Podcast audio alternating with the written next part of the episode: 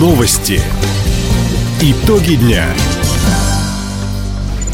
Итоги понедельника подводит служба информации. У микрофона Дина Иокша-Посохова. Здравствуйте. В этом выпуске.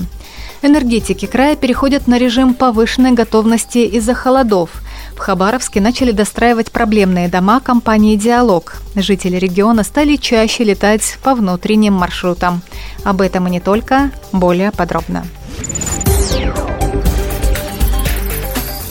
В Хабаровский край пришли крещенские морозы. В связи с этим губернатор Михаил Дегтярёв поручил усилить меры безопасности. Надо усилить контроль за работой объектов энергетики, как большой, так и малой. В первую очередь это ремонтные бригады, возможно, порывы, отключения. И у нас крещение Господне грядет в четверг. Прошу все службы обеспечить все необходимое вместе с местными властями, чтобы у нас все без происшествий и каждый верующий, кто готов окунуться, имел возможность это сделать безопасно.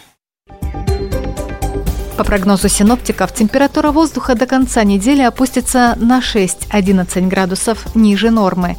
Ночью в южных и центральных районах ожидается мороз до тридцать восемь градусов. На севере столбик термометра может опуститься до отметки минус сорок семь.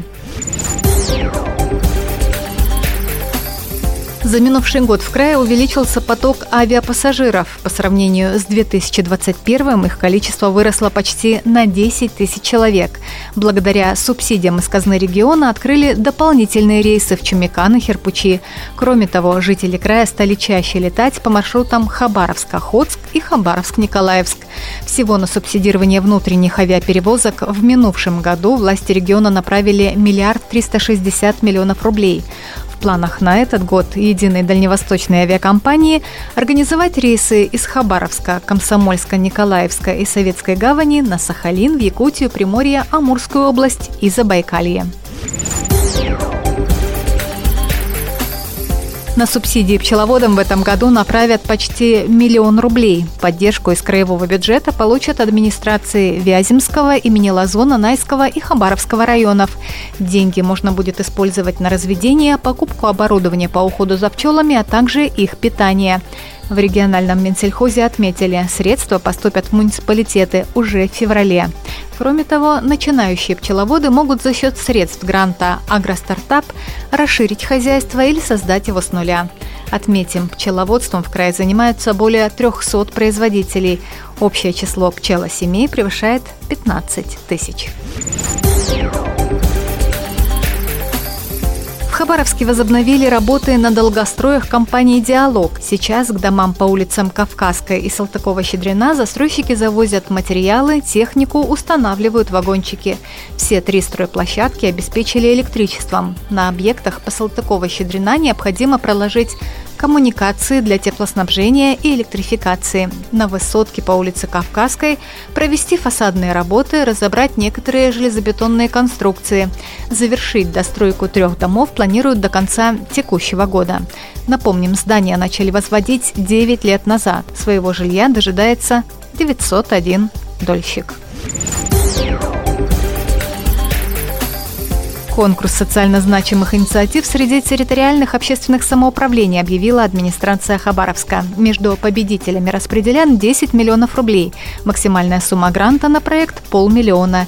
Деньги можно вложить в благоустройство или направить на социально-бытовые потребности.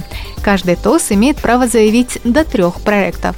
Документы принимают по адресу улица Ленинградская, тридцать, кабинет двести семнадцать. Положение о конкурсе опубликовано на сайте мэрии.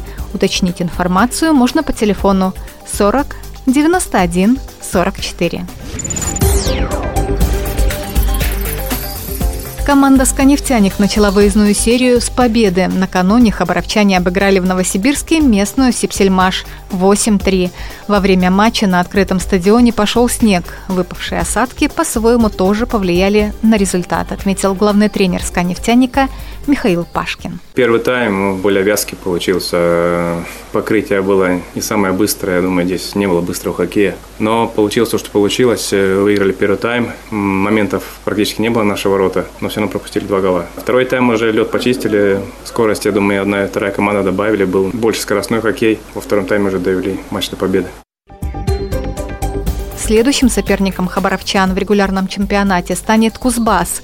Матч в Кемерово пройдет восемнадцатого января. Таковы итоги понедельника. У микрофона была Дина Иокша-Посохова. Всего доброго и до встречи в эфире. Радио «Восток России». Телефон службы новостей сорок два ноль два восемьдесят два.